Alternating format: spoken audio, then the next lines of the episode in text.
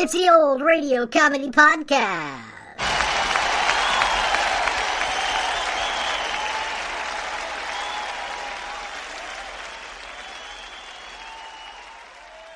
It's episode 76 of season 2 in time for another classic comedy radio show from the golden age of radio. And it's also a special Labor Day episode of the podcast, so we're bringing you two back-to-back broadcasts today from My Little Margie. The show was a sitcom that ran from 1952 to 1955, and it starred Gale Storm as 21-year-old Margie Albright and Charles Farrell as her widowed father Vern Albright. They lived in the Carlton Arms Hotel in New York City, and her father worked as the vice president of the investment firm Honeywell and Todd.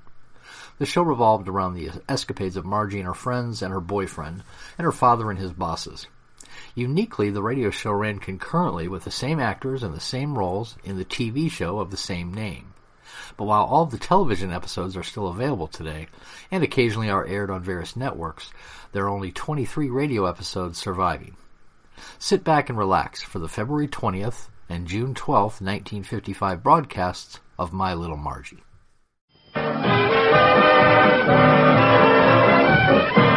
My Little Margie, starring Gale Storm and Charles Farrell, transcribed in Hollywood.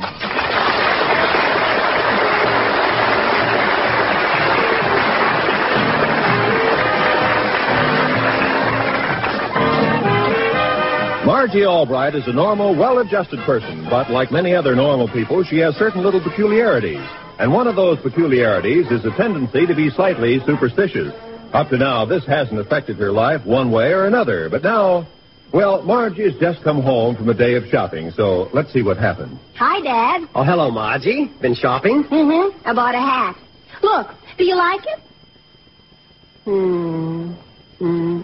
And, Dad, the most horrible thing happened to me today. I know. I've just seen the hat. no, silly. I'm talking about the ladder. What ladder? The one I almost walked under. Walking under a ladder can lead to a terrible disaster. And by not walking under it, you avoided a terrible disaster? Well, certainly. That is, if you don't count the man behind me. Well, what about the man behind you? When I jumped back, I knocked him into a mud puddle. oh, Margie, that's terrible. Now, what did the poor man say to you? Shall I leave out the bad words? Well, certainly. Nothing. you see, being superstitious causes trouble. It's just a lot of nonsense. It is like heck. Mrs. Odette, you've been snooping at our keyhole. Yes, and it's pretty tiring crouching like that. Believe me, I'm a poop snooper. Mrs. Odette, don't you agree that certain things can cause bad luck? Absolutely. I'm very careful about ladders, black cats, number 13, and things like that. Well, how in the world can a black cat cause bad luck? Oh, it does. It really does. One night, my second husband came home and stepped on a black cat. Boy, that was bad luck. In what way? It woke me up, and I beat the heck out of him for staying out late. I'm very careful about mirrors, too. I do anything to avoid breaking one. Oh, for Pete's sake. Mrs. Odette, don't tell me you believe it's seven years bad luck if you break a mirror. No, that's one I don't believe in. My fourth husband broke one, and he didn't have seven years bad luck. He didn't? Nope, he blew up in an explosion the next day. Goodbye. Margie, you and Mrs. Odette baffle me. Here it is the 20th century, and you still believe in that old-fashioned Tommy rot. Well, it's not that I believe in it. I'm just being careful. No sense taking risks, you know. It's just tempting fate. Oh, this conversation is idiotic. It's getting late. I'm going to bed. So am I. Good night, Dad. Uh, good night. And while you're asleep, don't walk under any ladders.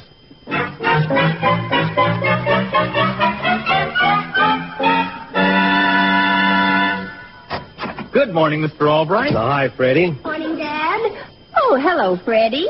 Good morning, you beautiful, ravishing, delicious creature, you. Why, Freddie, I don't have anything other girls don't have. I know, but what you have is better organized.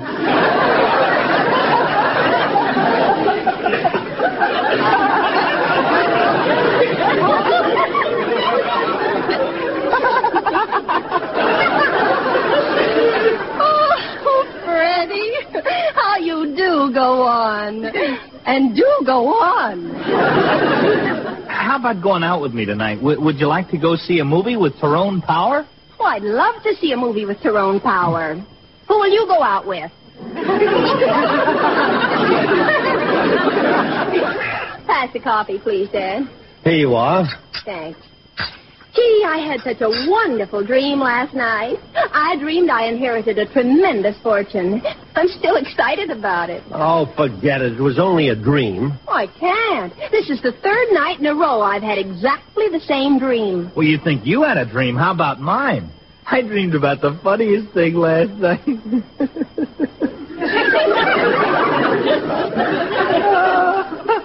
Wasn't it a funny dream, Margie? Well, how do I know what your dream was about? Well, you ought to know about it. You were in it. Freddie, forget your dream. Mine was more important. It's a sign. Oh, for goodness sake. First it was ladders, black cats, and mirrors. And now it's dreams. Believe me, dreams don't mean a thing. Yes, they do. Oh, no, not again. Mrs. Odette, can't we say anything in private? Oh, you can trust me. Anything I hear you say goes in one ear and out over my private broadcasting system. Mrs. Odette, don't you believe that dreams have a certain significance? well, of course.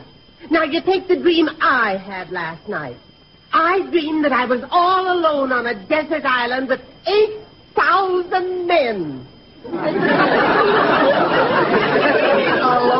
on an island with 8,000 men?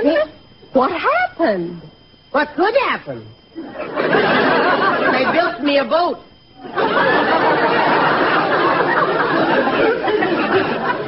I thought that dream was supposed to mean something. It does. It means I should learn to swim so I could sink the boat and swim back. Well, if you're such a dream expert, does Margie's dream mean anything? Well, it all depends. Margie, was your dream a pleasant one? Well, sure. All that money and everything. I like to have dreams like that. Well, I can tell you what to take at bedtime so you'll have pleasant dreams all the time. What? Here's a formula I used myself a few nights ago. You take a glass of ginger ale. Mm-hmm. Into it, you pour some whiskey. How much whiskey? Oh, as much as you want. Then you stir it with a little stick with a wad of cotton on the end of it. Well, what for? That makes it a soft drink.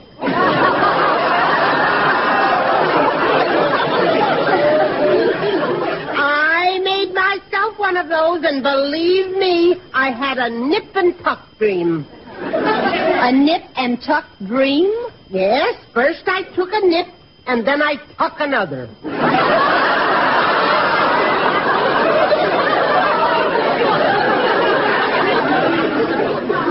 Well, if you people don't mind, I'd like to enjoy my breakfast without hearing any more talk about dreams. It's childish.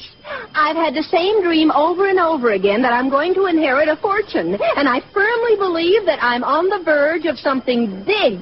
You are a big disappointment.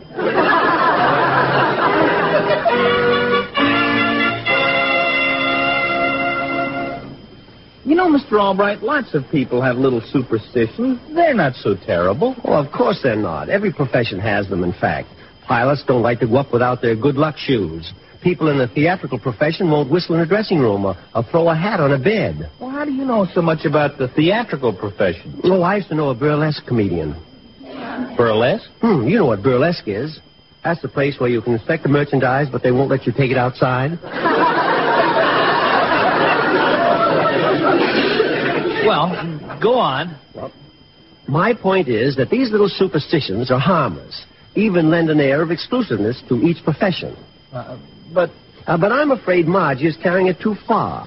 Uh, that inheritance dream of hers, for instance. She's even making a list now of what she's going to do with the money. that's bad. Pure fantasy, that's what it is. Now, I'd like to cure her of all those crazy notions of bad luck, good luck, and dreams. Have you thought of a way to do it yet? Mm, no, not yet. But have you got any ideas on how to do it? Sure. Take a rabbit's foot, rub it in poison ivy, and then give it to her and see how much good luck it brings her.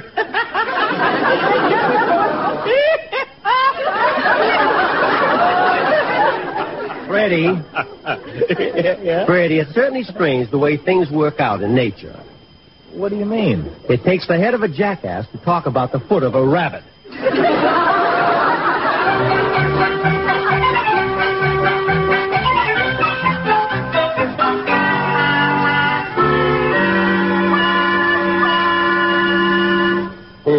Margie, here's a letter for you. A letter? Well, let's see who it's from. Oh, it's from a law firm. Cottle, Bonnell, Pomerantz, and Thayer. Gee, sounds important.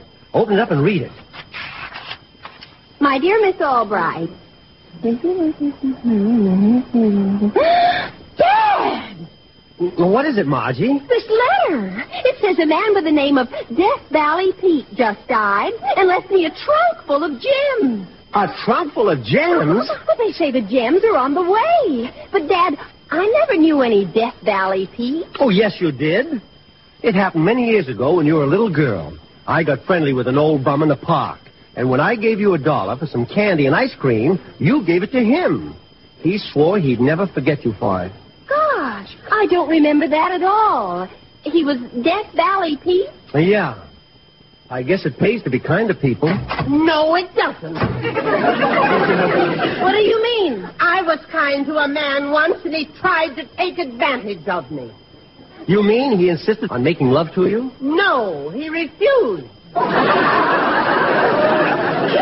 Well, in this case, it certainly paid. Imagine a trunk full of gems, and all for me. Margie, here's a big heavy trunk for you. It was left downstairs with the janitor. Oh, that's it. That's it. Drag it in, Freddie. Okay. Here, here, I'll, I'll give you a hand. All right. Just leave it right mm. there, Dad. Mm. You see, my dream of inheriting a fortune did come true, and you laughed at me. You win, Margie. I, I guess you were right. A trunk full of gems. I'm wealthy, fabulously, incredibly wealthy. My eyes will probably bulge out looking at such a fabulous collection. Come on, Dad, help me get the lid of this trunk up. Oh, I can hardly wait to see it all. Ah, there it is, Margie. Oh, Dad, I, I don't understand. Is that my fortune? Mm, looks that way. Loaded from top to bottom, too. But, but there aren't any jewels in there. Well, they weren't supposed to be. Just gems. And that's what they are. Hundreds of them. Those are gems? Sure. Razor blades.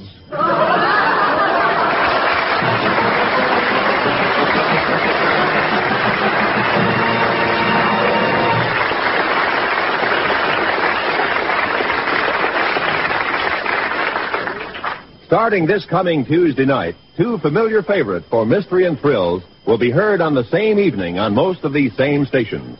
It's a new night and time for Suspense, radio's outstanding theater of thrills, moving to Tuesday night. And it's CBS Radio's Mr. Keen, Tracer of Lost Persons, returning to begin a new series of action-packed murder mysteries. Remember, this coming Tuesday night, here's Suspense at its new night and time. And Mr. Keen, Tracer of Lost Persons, again at the Star's address. And now back to my little Margie. Well, the huge fortune that Margie thought she was inheriting turned out to be nothing but a trunk full of razor blades. Dad, I can't figure it out. If I gave a dollar to Death Valley Pete, as you say I did, why should he express his gratitude by leaving me a trunk full of razor blades? He probably used that dollar to get a shave. Oh, stop laughing at me. Well, Margie, I hope this cures you of putting so much faith in dreams. Boy, it sure does. I dream of a fortune and I wind up with a flock of razor blades. There must be a thousand of them here. I paid for twelve hundred of it. What did you say? Gosh, Margie, it wasn't my idea. It was your father's. Quiet, you. Oh, You played this trick on me, huh, Dad? Oh, well, what harm is there in playing a little joke? My mother once played a very funny joke on my father. What was the joke? Freddie.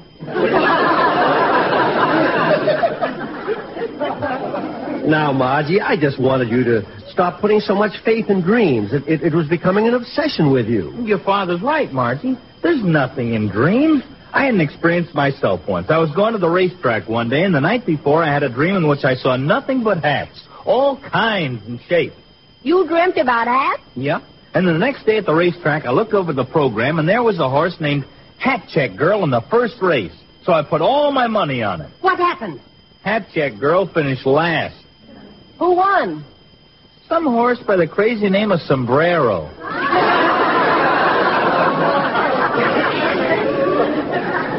well, it just goes to show you there's nothing in dreams. Oh, there's nothing in your head either.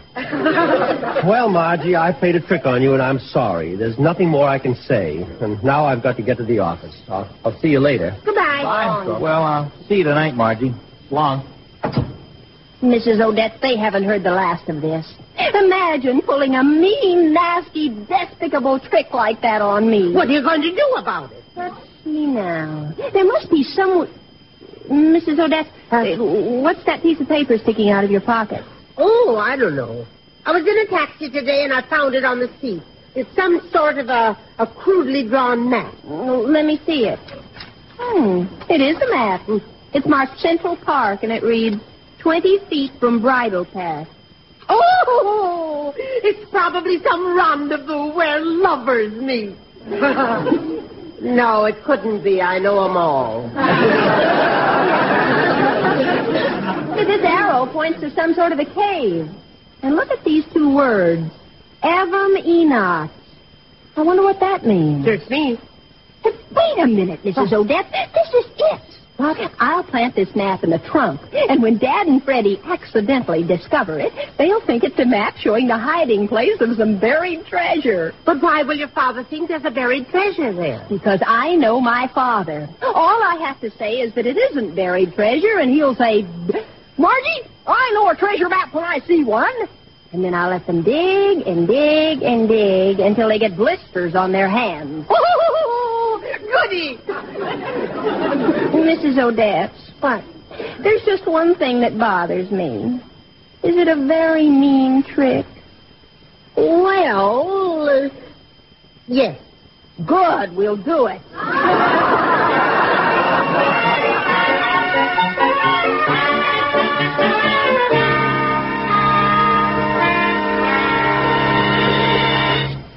Well, Dad, now that you've had your fun, will you please get rid of this trunk full of razor blades? No, sure. Uh, give me a hand, Freddie. Oh, uh, it's uh, rather heavy. Uh, why don't you empty the blades into this empty carton? Oh, good idea. Uh, open the trunk, Freddie. Okay. And now, now tip it over.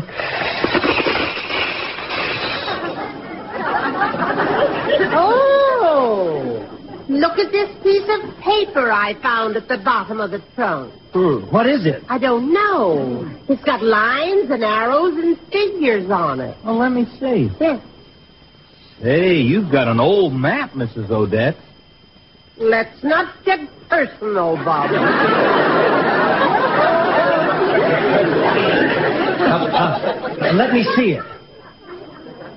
Hmm. Hmm. It is an old map. Look, look, this arrow points to some sort of a cave. And in Central Park. Now look, look, this is the bridle path, but but what are these two words here? Evum Enoch. Evan Enoch. Whoever wrote that must be real stupid. Probably some backward guy. Wait a minute, that's it. What? Evum Enoch. Spelled backwards, that means move stone. Yeah, that's right. Hey, it is backwards.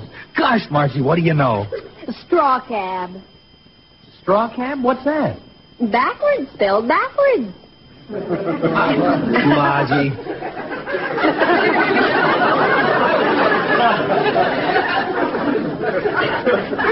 Margie, stop clowning. This is a map of some sort. Uh, Freddie, where did you get this old trunk? In a little second-hand place near the waterfront. The waterfront? Say, maybe this is some sort of a treasure map. No, Dad, that's ridiculous. Margie, I know a treasure map when I see one. What did I tell you, Mrs. Odette? Hmm. Gosh, maybe it's a pirate map. Oh, Freddie, that's silly. Pirates in New York? Sure, I've seen pirates in New York many times. well, I have, playing the Giants at the Polo Grounds. Dad, stop getting excited over some silly map. There's nothing to it. Of course not. Now you take my fifth husband, Newbold. I, I don't want him. Neither did I, but I was stuck with him. anyway, he once found a map showing the location of a quartz mine. A quartz mine? Yes, it was supposed to be loaded with quartz. Newbold went looking for it, and when I found him, the mine was empty, the quartz were empty, and Newbold was loaded.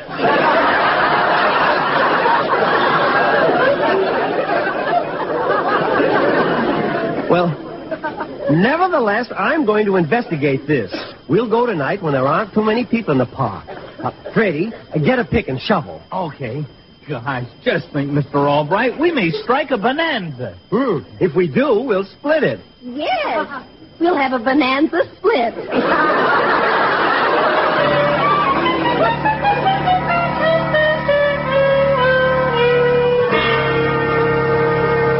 Well, while our treasure seekers are on their way to Central Park to dig for buried treasure, we take you to the railroad station. On track four, the chief has just arrived, followed by a squaw and six papooses. and on track six, a train has just pulled in from Sing Sing prison. Stepping down from the platform is a notorious character known as Lefty Louie. He is greeted by his buddy, Flathead Nelson. Hey, you lefty old pal, how's it feel to get out of stir? Great, Flathead. Great. Smell that zone. Hey, uh, Lefty, did you like them books I sent you? Ah, fine books you sent a guy in a big house. Vacation guide. The great outdoors. The open road. Why don't you at least stick a file in one of them? Oh, well, uh, anyways, you're out. Well, pal, now that I'm out, let's go dig up that loot from that armored car stick-up we pulled five years ago. I can just taste that 50 grand. Where's the map? Uh, I don't know how to tell you this, Lefty, uh, but I ain't got it. You ain't got it. No, I ain't got it. Flathead, are you trying to double-cross me? No, honest, Lefty, I wouldn't cross you. I wouldn't cross no one. For 50 grand, you'd cross the Atlantic Ocean in a paper bag. Uh, I, am telling you, Lefty, I, I lost the map in a taxi cab today. But don't you worry, I, I memorized it. I got it all here in me little flat head. I can lead you to that cave blindfold.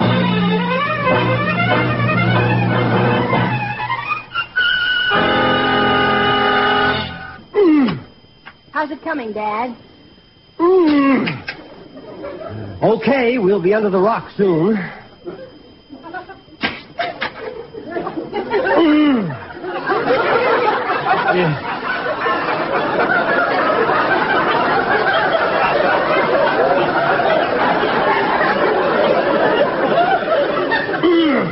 we find the treasure,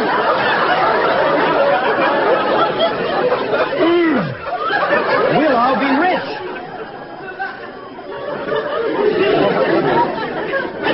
Mr. Albright, I'm tired. You dig for a while and I'll grunt. Uh, let's see if we can move this rock now. It is moving. And look, there is a cave behind it. Come on, come on, let's go in. Gosh, it's, it's musty and damp in here. Dad, look, over there. Why, it looks like a metal box. Oh, so it is. And there's lettering on it. Hmm. G R I N K S. Grinks. Why? Why, that's the name of that armored car that was held up five years ago. I remember, and they never found the loot. This must be it. The crooks must have hidden it here and. What's happened? Oh, a cave in. Uh, look, the entrance of the cave is blocked. Gosh, it's so dark in here. I can't see a thing. Oh, me either. Neither can I.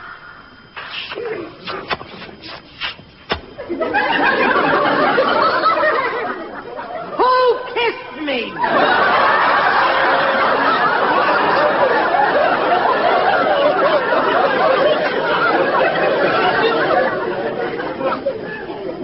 I thought it was Margie. Dad, what are we going to do? Oh, I don't know.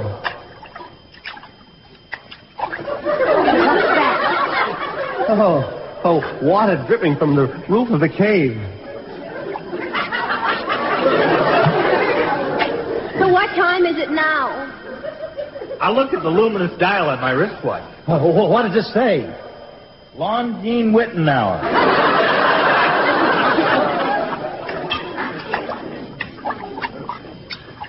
Oh, that drip.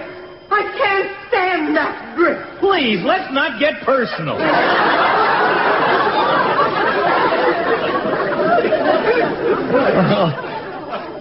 Trapped here in a cave right in the heart of Central Park. And right above us, people are free, happy, out walking.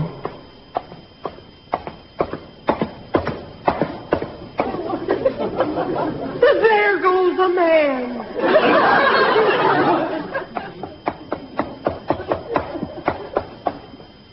There goes a woman. There goes a little boy. I didn't hear anything. He's wearing sneakers. I'm getting scared. It, it feels like the end. I, I can see my whole life going before me. So can I. Hmm. And I can see my life, too. Ah! Mrs. Odette, what's the matter? I just saw mine. Uh, hey, hey, listen. Wait a minute. Sounds like somebody's digging their way in. Oh, thank goodness we'll be saved. Okay, Flathead, turn on the flashlight. Well, well, well. Flathead, do you see what I see? Two dames, a guy, and a gopher.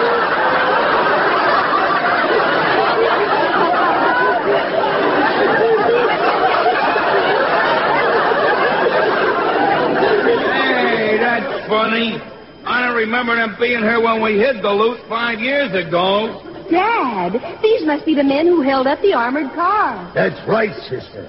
And now we'll just take that loot that... No place, uh, Lefty. And drop that gun. Thank goodness the police. Well, we figured Lefty would lead us to this loot. So when he got out of jail today, we followed him. Okay, man. Come on, take him away. Oh, but- Well, get your hands off. Well, that's over with. Come on, we might as well go home. Well, Margie, after this experience, I hope you forget about superstitions. Oh, don't worry, Dad. I'm cured. No more superstitions for me. Oh, look, over there in the grass. A four-leaf clover. I'm going to get it. Uh, Margie, I thought you said no more superstitions. Oh, but I can't pass up a four-leaf clover. That's bound to bring good fortune. I'm going to pick it. Hello there. Oh, hello, officer. Well, those two criminals are on their way to headquarters. Oh, hello there, officer. Look at the four-leaf clover I just found. It's going to bring me good luck. Hmm. Where'd you find it? Right over there in the grass. What's your name? Margie Albright, Address? 792 Park Avenue. Okay. Here you are. What's this? A ticket for walking on the grass.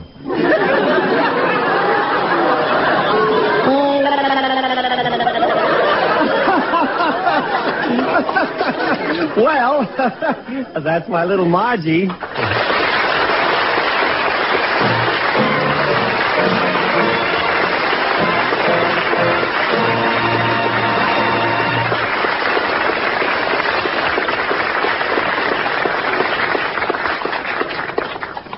Now, Rosemary Clooney sings twice a week on CBS Radio. Enjoy Rosemary Clooney every Tuesday and Thursday evening on most of these same stations. alternating with the Perry Como Show, which comes your way every Monday, Wednesday, and Friday, same time at the Star's address. There's pleasure in every note, and there's a special note of pleasure for all. Because now Rosemary Clooney sings twice a week, and the Perry Como Show is heard three times weekly at the Star's address. My Little Margie stars Gale Storm and Charles Farrell and is based on characters created by Frank Fox and produced, directed, and transcribed by Gordon T. Hughes for Hal Roach Jr. and Roland Reed. My Little Margie is written by Jack Harvey and Lee Carson. Verna Felton is Mrs. Odette and Gil Stratton Jr. is Freddie. Others in the cast were Lou Krugman, Herb Vigran, and Ken Christie. I'm Roy Rowan. Be with us next week for another episode of My Little Margie.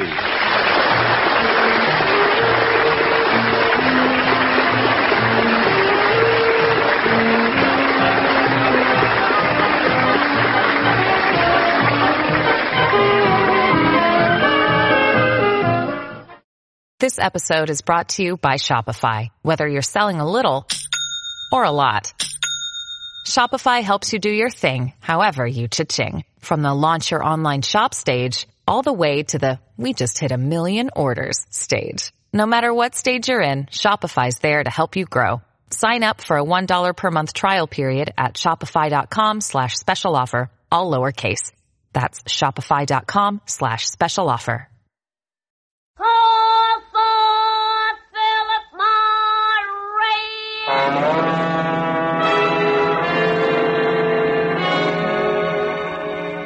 Morris, America's finest cigarette, presents My Little Margie, starring Gale Storm and Charles Farrell. Transcribed in Hollywood.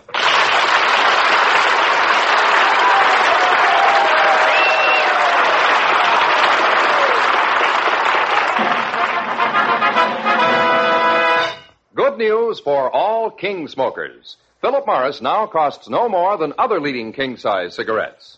Philip Morris has always been a premium quality cigarette.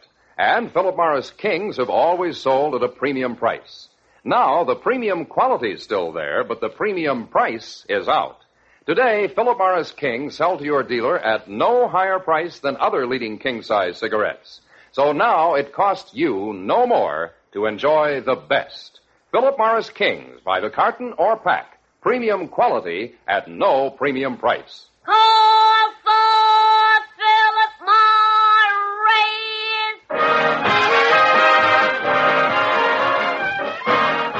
Sometimes the only way Margie can get her father to do something she wants is to trick him into it. And it looks like tonight is one of those times. As we look in on the Albright apartment, we find Margie hatching a plot with her friend and neighbor, Mrs. Odette. Now remember, Mrs. Odette, the idea is to persuade my father to go away for a few days to Silver Lake up in the mountains. And naturally, we want him to take us with him. Of course, we'd all enjoy the vacation. But how do we put your father in that frame of mind? We'll have to soften him up. You think you can do it? Oh, I'll soften him up all right. When I get through with him, he'll be so soft. When he walks, he'll squish. Oh, that's fine. You'll have to call him Gooey for short. What are you laughing at, Margie? I was just thinking, poor men. They haven't got a chance against us women. Yeah. Suckers. Oh, honestly, Mrs. Odette, sometimes I think you. Shh. Quiet. I think I hear Dad coming. Hello, Margie. Hi, Mrs. Odette. Hello, Mr. Albright. Dad, it's so nice to see you. Come here. Sit down in your favorite chair. I think you'll enjoy it more than ever tonight. I will? Well, why? I've been sitting in it to warm it up for you.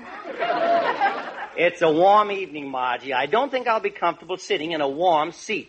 Stand aside, Mr. Albright. I'll blow on it and cool it off. Never mind, Mrs. Odette. It's a chair, not hot soup. I, I'm not used to all this attention. Now, come on. What, what's this all about? Well, all right. We wanted you to go away for a few days to Silver Lake. You need a rest. There's nothing wrong with me. I feel fine. Now, look, girls, I'm much too busy to take a few days off. Well, that's the very reason you should. You're keeping your nose too close to the grindstone. Yes, you'll wear it off. And then when you get get rich, you won't have anything left to turn up at your neighbors. Hello, all right. Hi, Margie, Miss Odette. Oh, Mr. Honeywell, what brings you around? A glass of water, but whiskey's quicker. Oh, no. You know, when I tell a little joke now and then, it makes me feel better. Oh, it isn't that you feel better. You just seem that way because everybody else is sicker. Fine way to talk to your boss. Margie, what ails this sourpuss? We're trying to get him to go up to the lake for a few days, but he keeps repulsing us. Yeah, he's pretty repulsive. Why don't you want to go, Albright? Oh, what am I going to do at that lake, stuck up in the mountain somewhere? Am I going to have any fun? No, I guess not. You'll get worn out pulling in all those big fish you're going to catch. Hmm, yeah. And you'll probably be bored sitting on the beach all day watching all the bathing beauties parading around. Yeah. Oh, you know, Margie, I was just thinking. What about that? Oh, it's been a long time since I threw out a line and hooked anything. A trout or a bathing beauty?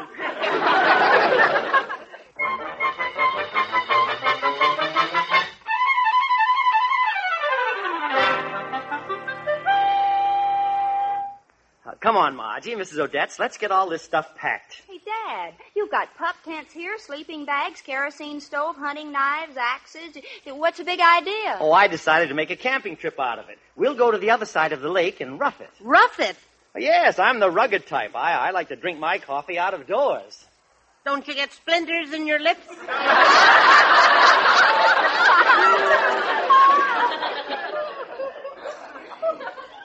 What's the fun of putting up at a hotel? Let's get out and commune with Mother Nature. Hi, everybody. Oh, hi, Freddie boy. Well, well. Freddie Wilson himself, in the flesh. Yeah, I wear it every time I go out.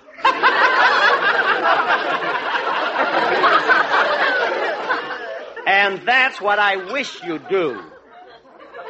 Dad, don't be harsh with Freddie. He's only a boy. I know, but a boy what?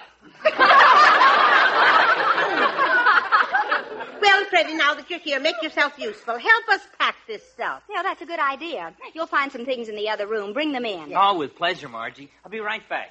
Uh, Mrs. Odette's, hand me those blankets. And I've got room in this trunk for your bathing suit, too. Oh, I'm not going swimming. I've been up to Silver Lake before, and the swimming there is awfully dangerous. But the water isn't rough at all. Oh, it's not that. I like to float on my back. And people kept docking their boats on me.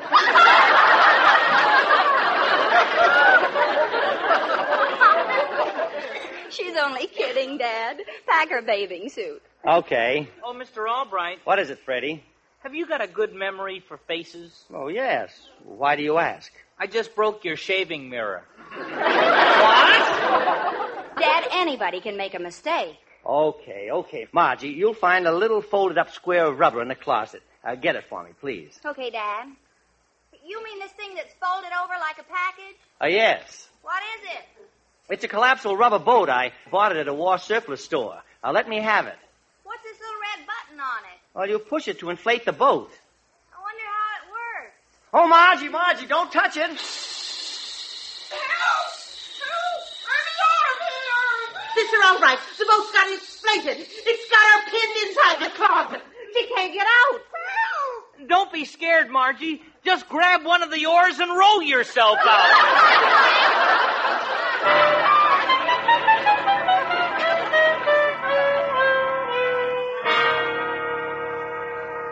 Well, let's not stand around in the hall, Margie. Uh, are we all set to go? Yes, Dad. The windows are closed, the blinds drawn, and the door locked. Well, we're we're all set for our vacation. Mhm. Oh, by the way, Margie, uh, how about the milkman? I'm sorry, Dad. He'll have to go on his own vacation. Well, come on. I'll put the steamer trunk, the two foot lockers, and the duffel bags in the trunk compartment of the car, and the three suitcases in the hat box in the back seat. And we three will ride up front. Where will I ride, Mr. Albright? You? You're not going. I'm not. Okay. Margie, what'll I do without you? I'll only be gone three days, Freddie. Margie, I can't let you go, leaving me all alone without someone to lean on. It'll be a big shock to me to suddenly have to face the world. It's going to be quite a shock to the world. Goodbye, Freddie. Give me one more second, Margie. Let me drink in your perfume. Go ahead, Margie. Get him a cup full. Oh, I hate to go without you. Oh, Freddie. Oh, Margie. Oh, nuts.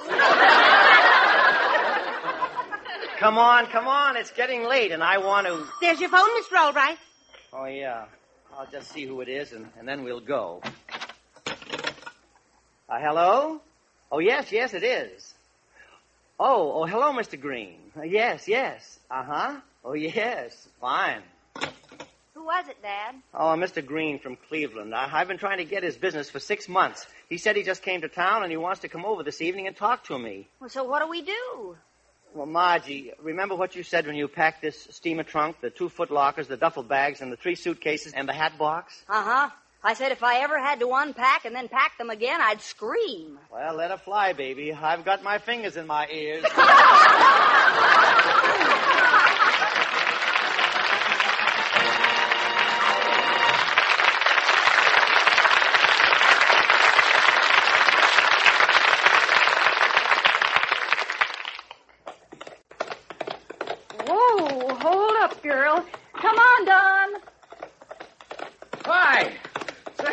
pretty fancy rider. Come on, I'll race you to the stable. Good. Horseback riding is lots of fun, especially for young America. They get more out of everything they do. And no wonder. Their senses are keener, sharper, more alive, including their sense of taste. That's why Philip Morris travels with the younger set. Philip Morris cigarettes contain more vintage tobacco. Vintage tobacco is tobacco grown under ideally balanced conditions. Just the right amount of sunshine, just the right amount of moisture. A combination that makes the plants grow tall and good, with a delicacy of flavor you can get out of no other tobacco. And of course, this delicate flavor is carefully guarded in every step of making a Philip Morris, with the most modern precision instruments and quality controls. So every Philip Morris reaches you with its full share of flavor, with uniform quality. So follow the lead of young America. Smoke Philip Morris King Size. Their greater length ensures a greater measure of gentleness and flavor. Next time you do the family shopping, pick up a carton of Philip Morris. Well, the camping trip has been temporarily canceled. It is now evening, and Mr. Green, the prospective client, is visiting Mr. Albright. Well, Mr. Albright, I'd like to become your client. Then again, I don't know. You uh, have a good company. Then again, so is your competitor. Oh, yes, yes, yes. That's true. Uh, Mr. Albright, may I see you a moment, please? Uh, of course. Uh, excuse me, Mr. Green. What is it, Mrs. Odette? I'm getting impatient. That man's conversation flows like mushy tapioca. Oh, what am I going to do? He can't make up his mind. He's a hard man. The sooner he makes up his mind, the sooner we can leave. Trouble with Green is he's a slow thinker. If he'd only make up his mind a little faster. Well, you might be able to make him think faster. Try talking about fast things. Maybe it'll speed him up. Oh, it's worth a try. Uh, pardon the interruption, Mr. Green. Uh, where were we? I was saying, uh, is how I'd like to be your client. But I don't want to rush into things. And, uh, Oh, yes, yes, I know. Uh, Mr. Green, we're living in an age of speed. Quick decisions. Uh, do you realize commercial airliners zip along over 400 miles an hour and jet planes have passed the speed of sound? Now, what do you think of that? I think that's wonderful, really remarkable. Everything is rapid motion. Messages are received in the twinkling of an eye. Guided missiles fly thousands of miles an hour. Why, so fast they're almost invisible. Now, don't you think people should keep pace? I certainly do. It's a shame the way people waste time. Time is money. Men have to make up their minds. Things are happening so fast. We have to be fast, too. Yes, everything's going faster, faster, faster. Uh, now, what is your split second decision about doing business with my firm?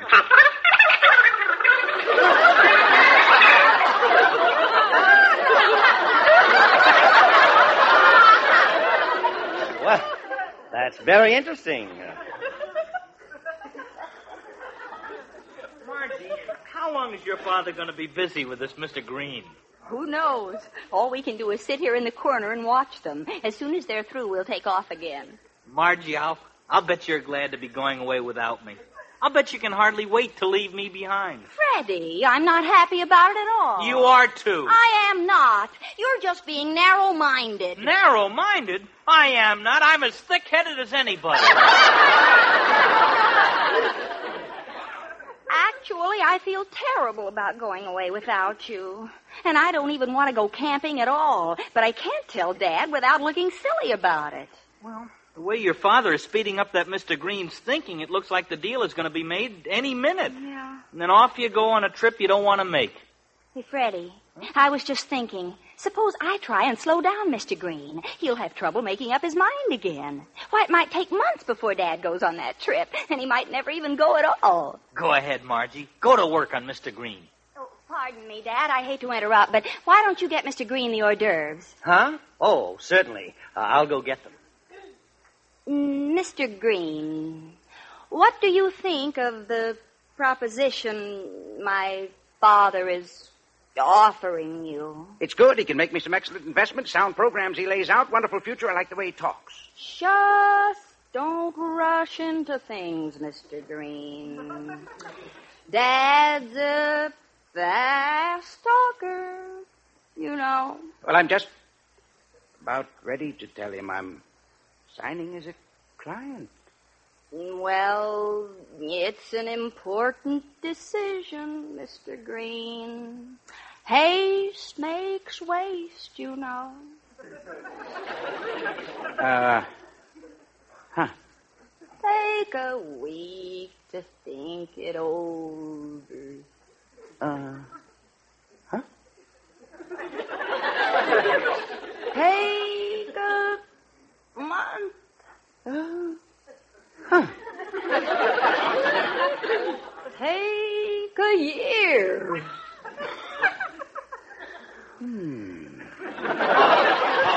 You are, Mr. Green. Eat up. Now, uh, how about signing on the dotted line? Well, now, Mr. All, right, I uh, need a little more time to think it over. Huh? I'll let you know in a week. Or two? Or eight. You'll hear from me. Good? Night.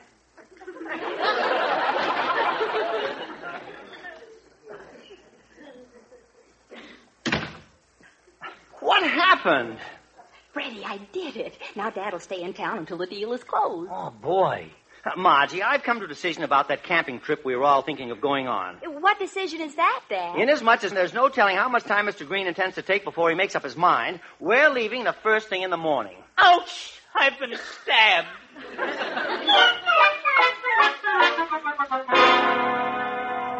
Oh, Mr. Honeywell, it's mighty decent of you to drop in this evening and give us a hand with the packing. Oh, no, no, not at all, my boy. Now, personally, I think you took too much in your pack this morning. Yes, we certainly did. Oh, you've got to cut down. Hmm, you're right. Margie, we're taking just the essentials and some light fishing tackle. If we need anything up there, we can use fish to get it. Fish? What are you talking about? Well, the tradespeople up there on the other side of the lake are real backwoods types. They use fish as money. They use fish as money? Yes. Well, they must have a messy time playing the slot machines.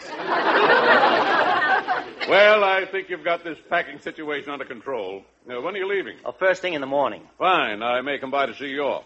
Good night. Good night, Mr. Honeywell. Good night, boss. Thanks. Oh, Margie, it's really going to be exciting camping out in the woods. Why, we might even find some deer tracks. Oh, Dad, that's silly. A deer doesn't run on tracks.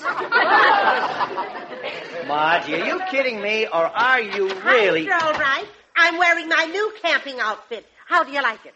Hmm, it fits too tightly on you, Mrs. Odets. Uh, you won't be comfortable. Why not? Well, tight clothes stop the circulation. You're crazy. A woman in tight clothes is always in circulation.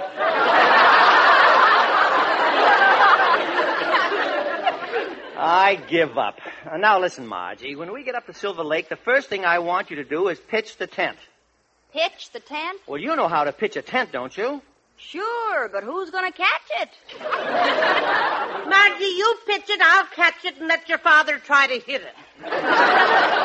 Oh, something tells me that you girls aren't ready for camping out in the woods. You need practice. Practice? What do you mean? Well, before we go, Vern Albright, the old woodsman, is going to give you a few camping pointers up on the roof. You mean you want us to camp out on the roof? Yes, the whole night. We're going to simulate actual woodcraft conditions. We're going to simulate actual woodcraft conditions? That's right. I'll be right back. Where are you going? I'm going out to get a corsage of poison ivy.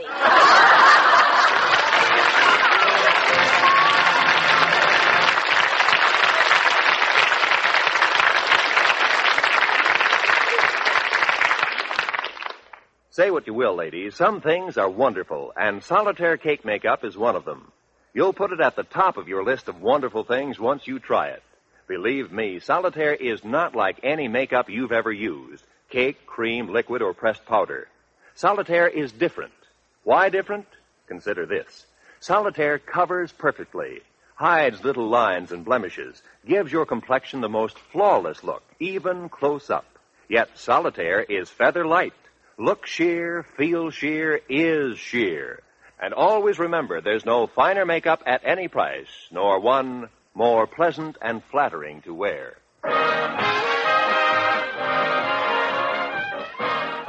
In order to get Margie and Mrs. Odette's ready for their trip, Mr. Albright has decided that they'll camp out all night up on the roof. We find them now on the roof of their apartment house, surrounded by their camping paraphernalia.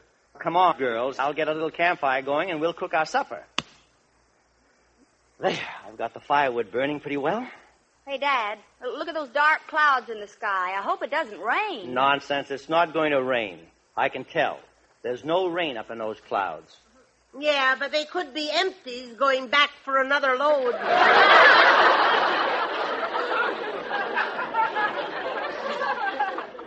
Listen, I'm an old woodsman and I can tell about rain.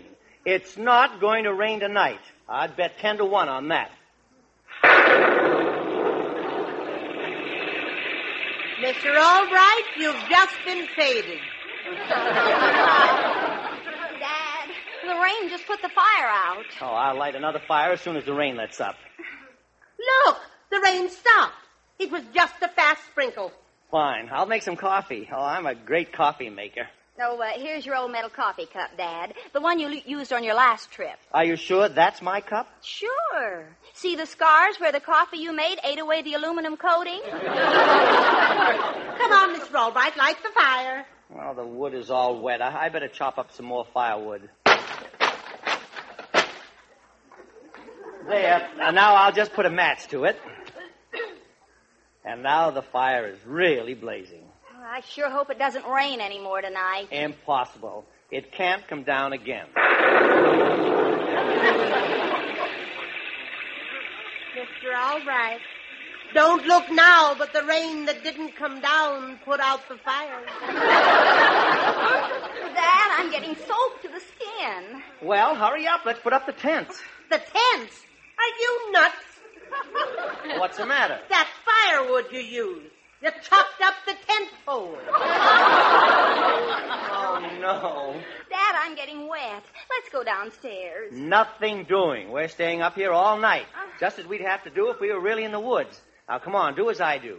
Put your sleeping bag over the air mattress and climb into the bag. I'm in. I'm in. I'm in. My goodness. What was that noise, Mr. Albright? I forgot to take off my hunting knife and it punctured my air mattress. Oh, thank goodness. I thought you were letting the air out of your head.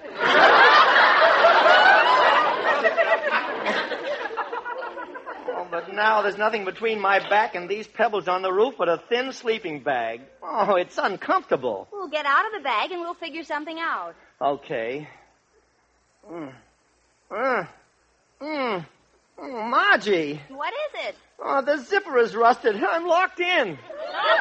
You can't get out of the bag? No, and these pebbles are digging into my back, and the rain is coming down on my face. Well, take your hunting knife and cut the bag open.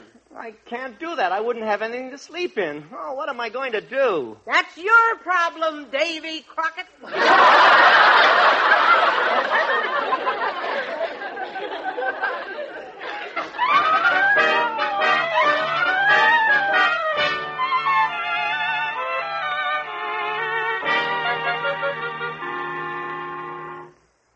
morning, Mr. Honeywell. Fancy meeting you at the Albright door. There's nothing fancy about it. I came over here to bid him a plain and simple goodbye. Oh, I understand. You should. You're plain and simple. Hey, look, the door is open. Hello? Anybody home? Oh, let's go in. Hey, all the bags and camping equipment are gone. Well, what do you know? It looks like they left extra early for Silver Lake.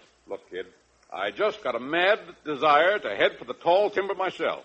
You want to come with me and we'll join the Albrights up there? Do I? I'll say. Well, come on. Let's get packed fast and we'll take off. Maybe we can even catch up with them on the road. Oh, boy, camping. I've never been camping. Oh, you'll love it. Even if we don't find the Albrights up there, we'll stay for about a week anyway. Think of it, Freddie. Fresh air, sunshine, sleeping in a pup tent. Oh, I, I don't want to sleep in a pup tent. Why not? The barking will keep me awake.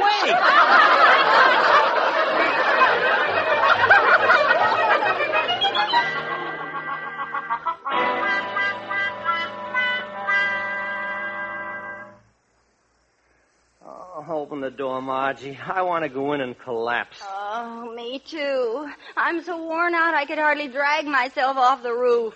None of us ate or got any sleep. We're hungry, dirty, miserable, and unhappy. I've got only one word to say for camping in the open. Fooey!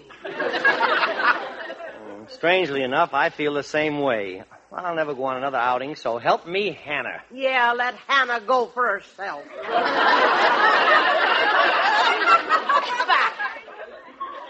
Well, I'm glad the trip is off. Now I can be with Freddie. I I think I'll call the office and tell Mr. Honeywell I'm coming in today. Uh, hello, Betty. Uh, this is Mr. Albright. Let me speak to Mr. Honeywell, please. What? Dad, what's the matter? Well, Mr. Honeywell and Freddie left for Silver Lake and won't be back for a week.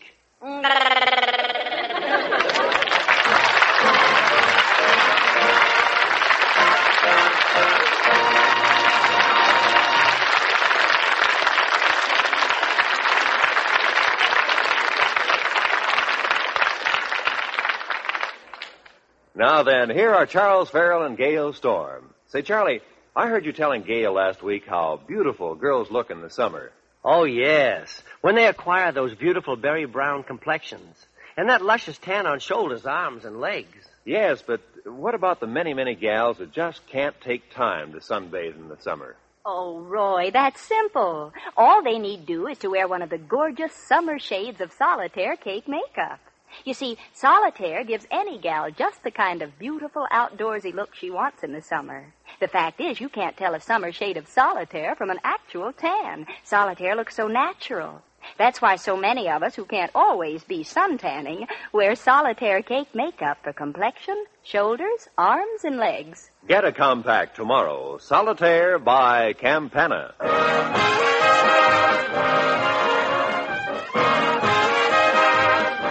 My Little Margie stars Gale Storm and Charles Farrell and is based on characters created by Frank Fox and produced, directed, and transcribed by Gordon T. Hughes for Hal Roach Jr. and Roland Reed. My Little Margie is written by Lee Carson. Verna Felton is Mrs. Odette, Gil Stratton Jr. is Freddie, and Will Wright is Mr. Honeywell. Jack Moyles was Mr. Green. I'm Roy Rowan.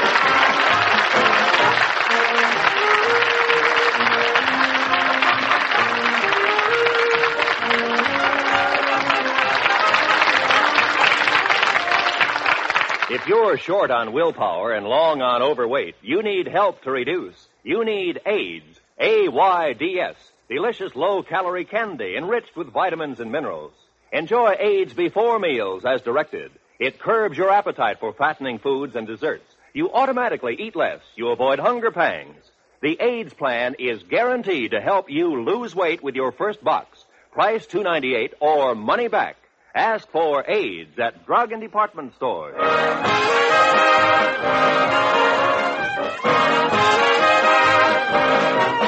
Listen again next week to My Little Margie, brought to you next Sunday night by Campana, famous name in cosmetics, creators of solitaire cake makeup.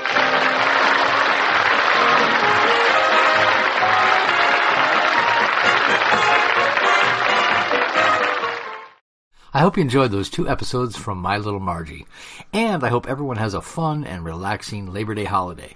We'll see you here again on Friday for another classic comedy radio show. I'm Greg Fordyce. Thanks for listening.